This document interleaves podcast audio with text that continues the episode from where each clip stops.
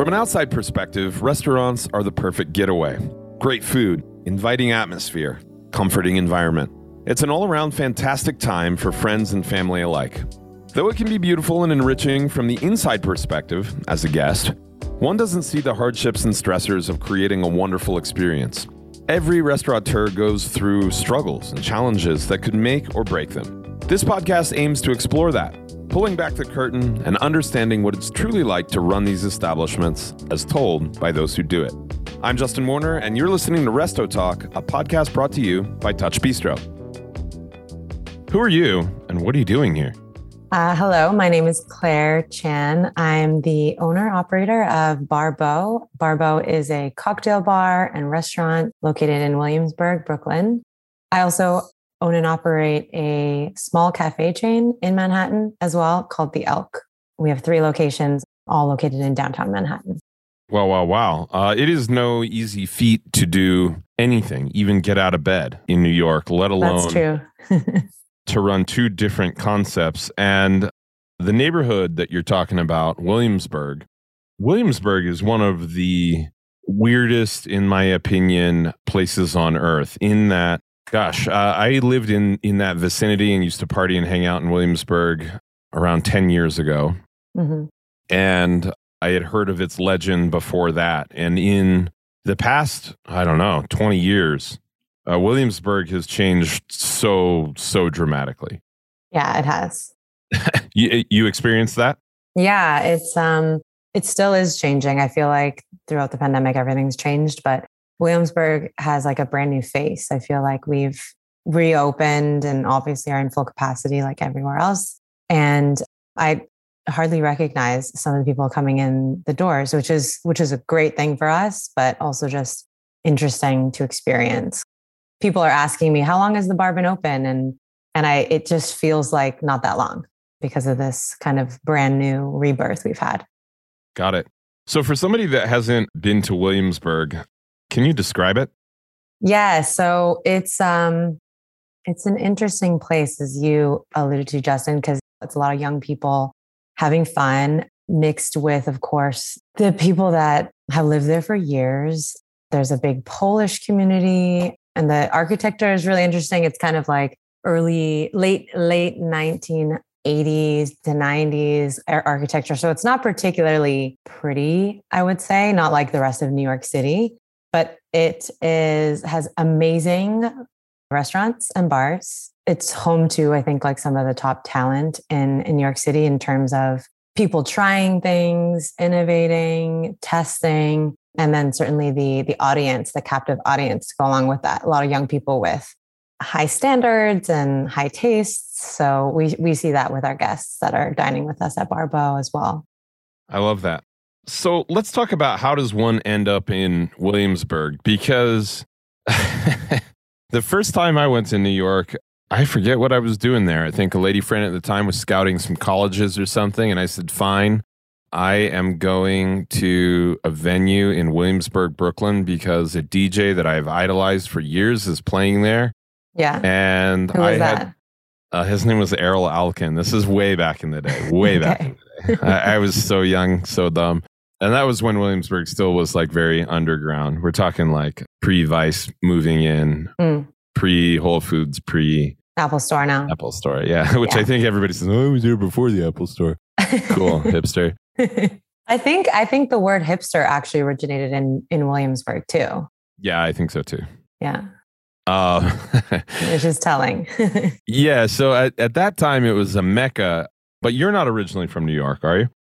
No, um, I actually grew up in Vancouver, BC, west coast of Canada. So I moved to New York about 12 years ago and really wanted to kind of infuse my background or just like experiences and way of doing things, I suppose, from my Canadian roots into both Bar Beau and the Elk. So yeah, really, really proud of that growing up in such a beautiful place like Vancouver. Yeah. So I've never been to Vancouver, but I've certainly seen a lot of content about Vancouver. And it seems like you have, you know, certainly some big cityness to it and certainly plenty of diversity. Of course, New York being known for that. Mm-hmm. But what do you think are the the major differences? Because like New York, when I was there, you get in this mindset that like you're never going to see uh, another, like it, you'd have feel like you have to drive a thousand miles just to get away from anything, if that makes sense. Whereas Yeah. like, when I think of Vancouver, I feel like, I don't know, waterfalls and, you know, uh, coniferous trees. yeah, no, Vancouver's be- Vancouver's beautiful. We're we're we're so lucky we have like the mountains mixed in with the city, mixed in with the coastline. So grew up with that access and that really is something that I do miss living in New York for sure. But I tried to kind of actually with our design, I worked with a husband and wife team when we when we built and designed Bar Beau. Before we came in there, it was actually a woodworking shop, super raw space, and which was exciting because we could kind of just apply our image or, or it- the, the, the, the opportunities were endless with such a raw space. And given that I wanted to infuse my background from the Pacific Northwest, we did a lot of concept work around the coastline of BC. So we did incorporated a lot of the colorways, like how the BC coastline kind of has this stripped colorway of almost like an off green from like the moss and the grays and the dark woods and stuff. So we kind of we kind of tried to infuse some of that coastline color palette into the design as well as just some of the shapes of the ocean because that connection to nature is something that's so important to me as growing up growing up in British Columbia. So I really, really tried to bring that in with the design of Bar Beau. I like that. Maybe relates to that. Why New York? I mean, New York is the best. I know that you you maybe don't feel the same way, Justin, but New York is just so full of acceptance, opportunity, different personalities. And with all of that comes just the best of the best, I think. I mean, not to sound cheesy, but really like if you can make it in New York, then it's it's pretty impressive. Every time I leave the city and come back, I'm always just like struck with how much I love the city and how inspired I feel while while I'm here. So that's why New York. Believe it or not, I agree. I, I do believe New York is the best. But, uh, you know, there is this other lifestyle where you have enough space for a La-Z-Boy recliner. you know? I felt as though while I was in New York, it was an incredible place to realize what I wanted to do and where I wanted to be. Like, I, I, I don't like saying big leagues because big leagues is not enough competition. And the, like, big leagues doesn't imply that there is always someone in New York who is not only doing it better than you, but they're doing it so much better than you. They're like, you know, putting your idea out like a like a the last part of whatever you thought was the greatest thing. yeah. And I love that. And I feel like the New York presents itself as, of course, challenging and a unique, I won't say difficult system to grapple with, but at the same time, if you can hang, like the amount that you can learn just from walking down two city blocks and the ideas and culture that you can be exposed to and the amount of times that like your world viewpoint could be shattered in a day you oh, know yeah. is just so tremendous and I, I feel like if you feel like you need to grow go to new york Yeah, I mean, to, to your point, the quality of life is is always something that is a challenge, but it is so true. I was doing this walking tour the other day of New York just because I I've always been I've always wanted more information about the about the this great city that I live in. So I signed up for this walking tour with this guy named Keith York City.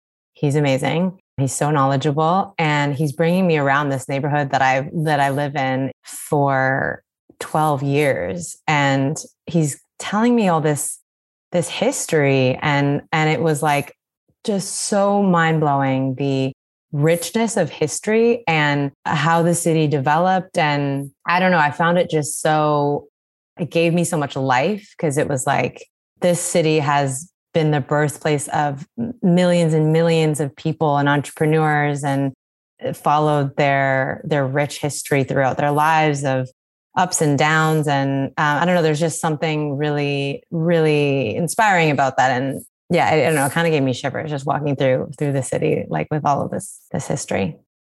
Got it. Yeah. So how did you get started in restaurants? Because yeah I, you don't seem to be too haggard or broken you haven't complained once yet well, there's still time.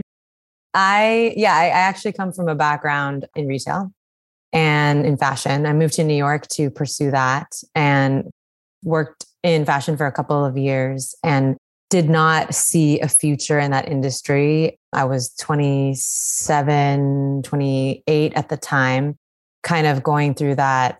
I always refer to it as the, the Saturn return. I don't know how familiar you are with astrology, but I'm a nerdy astrologist. So I was going through some just looking at myself and figuring out what where I wanted to go next. And is this similar to existential angst?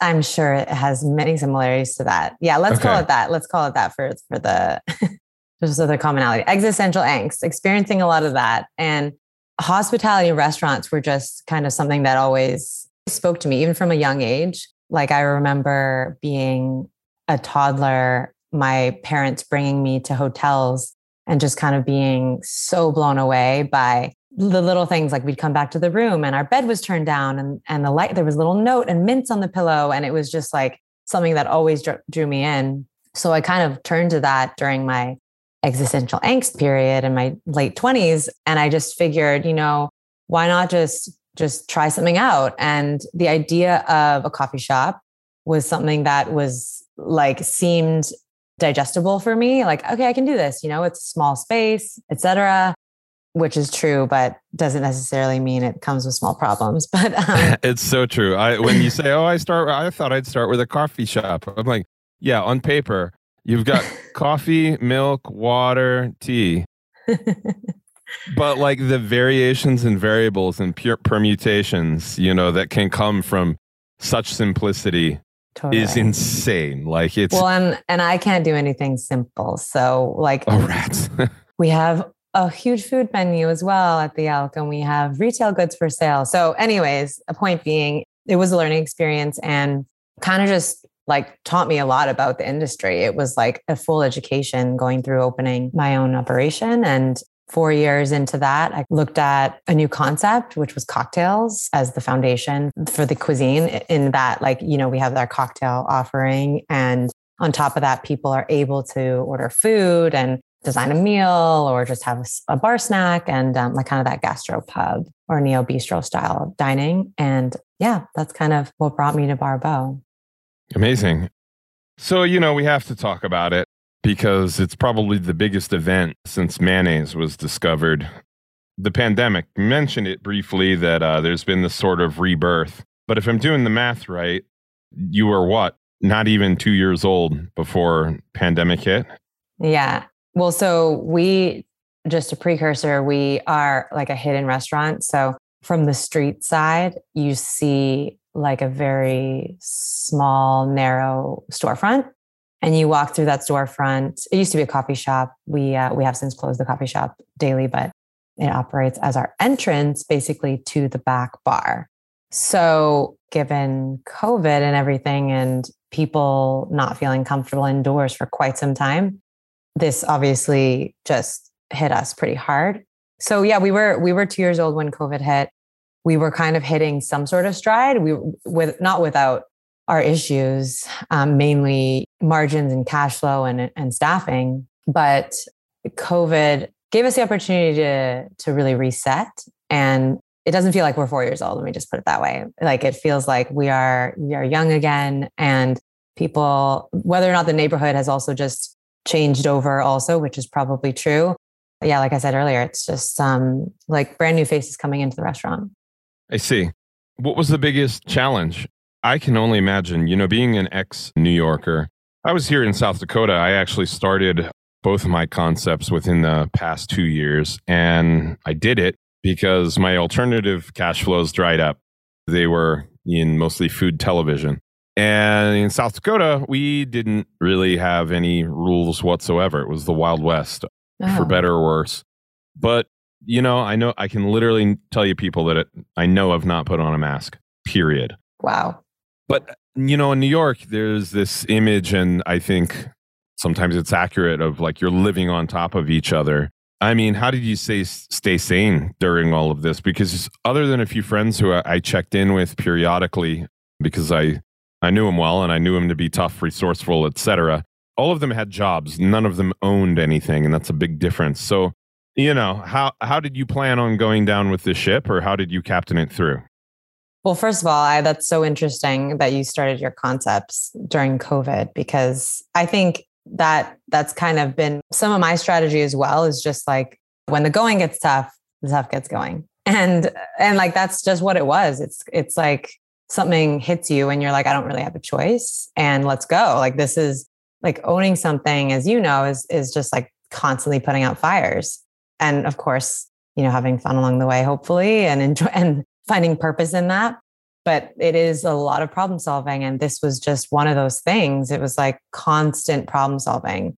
And I don't know. I, I, I actually feel like I feel like I kind of thrived in it a bit just because it it like piqued my interest so much just to not I mean I, that that obviously takes away from the fact that it was awful for so many people and the business suffered greatly and all of that okay like we we all know that those are givens but I feel like it was an opportunity to really grow myself as an owner and a leader. And I think I rose to the occasion. And so I'm super proud of that. I'm super proud of the staff that stuck with me through it even though it was a scary time. And and it was like that group mentality and teamwork that really like kept us kept us going and kept us sane as you said. Like it just was like we had each other and we had to kind of just keep it moving. Yeah i worked through uh, the recession in midtown manhattan. I imagine you were just maybe just getting in new york like post recession mm, yep.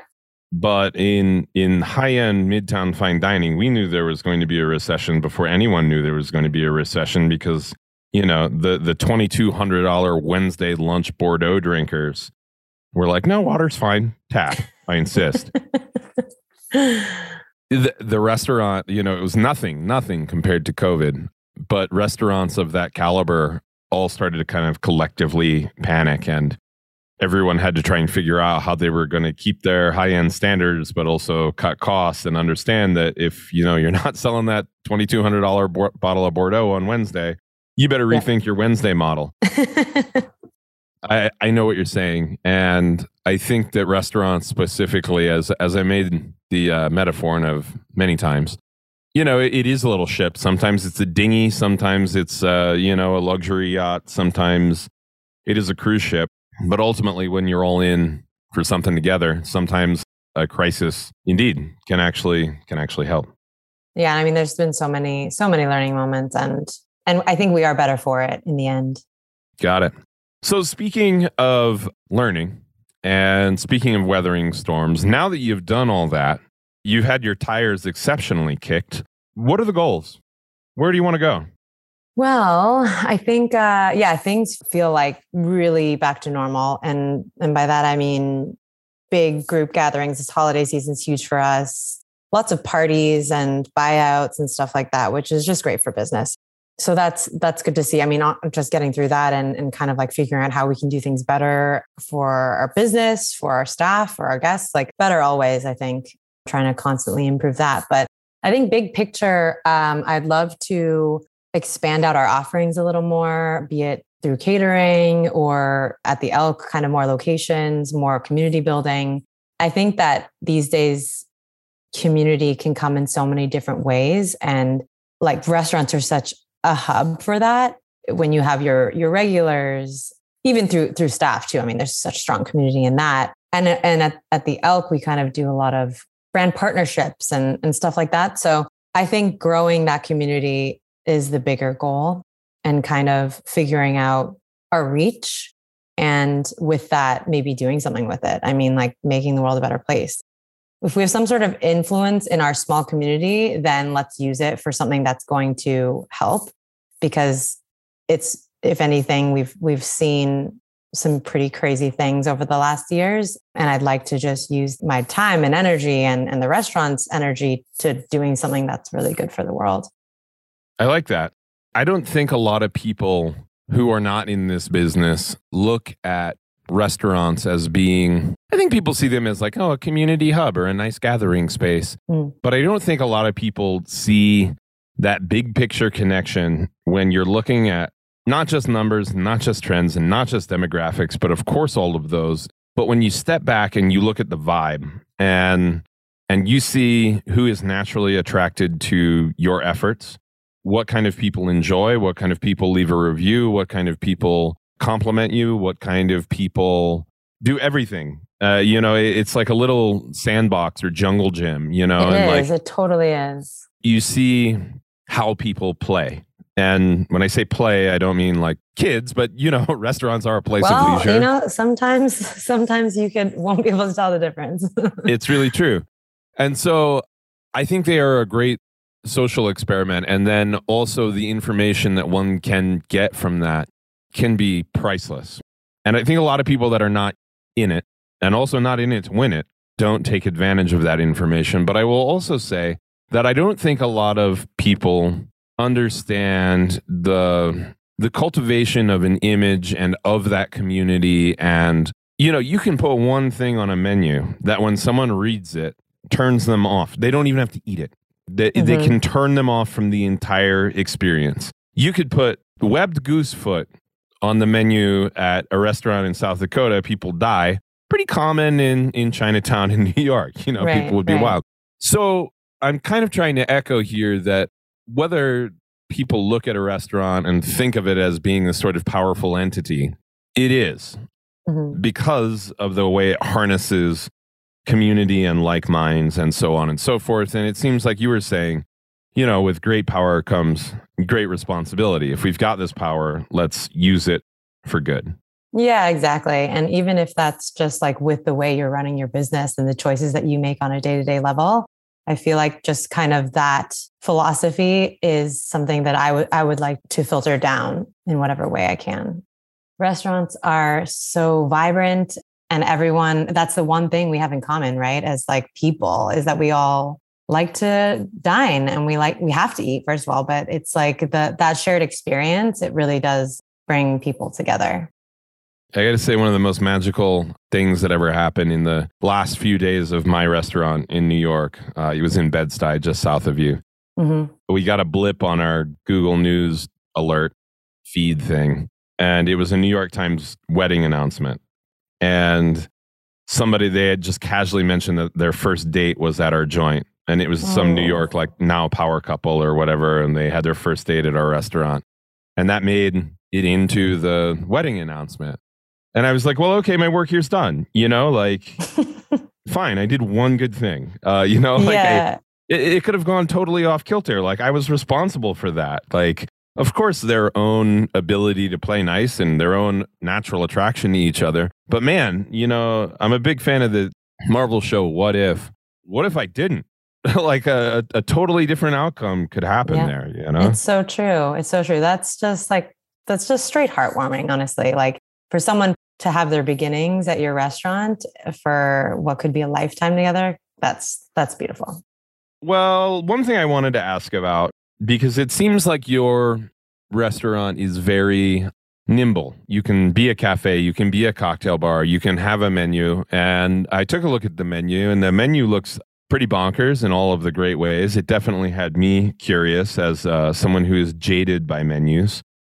where does that sort of where does the culinary input come from because we talk to a lot of chefs we talk to a lot of managers and a lot of people have gone to school for these things or they've studied them relentlessly or so on and so forth so how do you work on that food part It's a good question. I um I'm lucky because when we opened in 2018, I was fortunate to come across a chef. Her name's Gemma.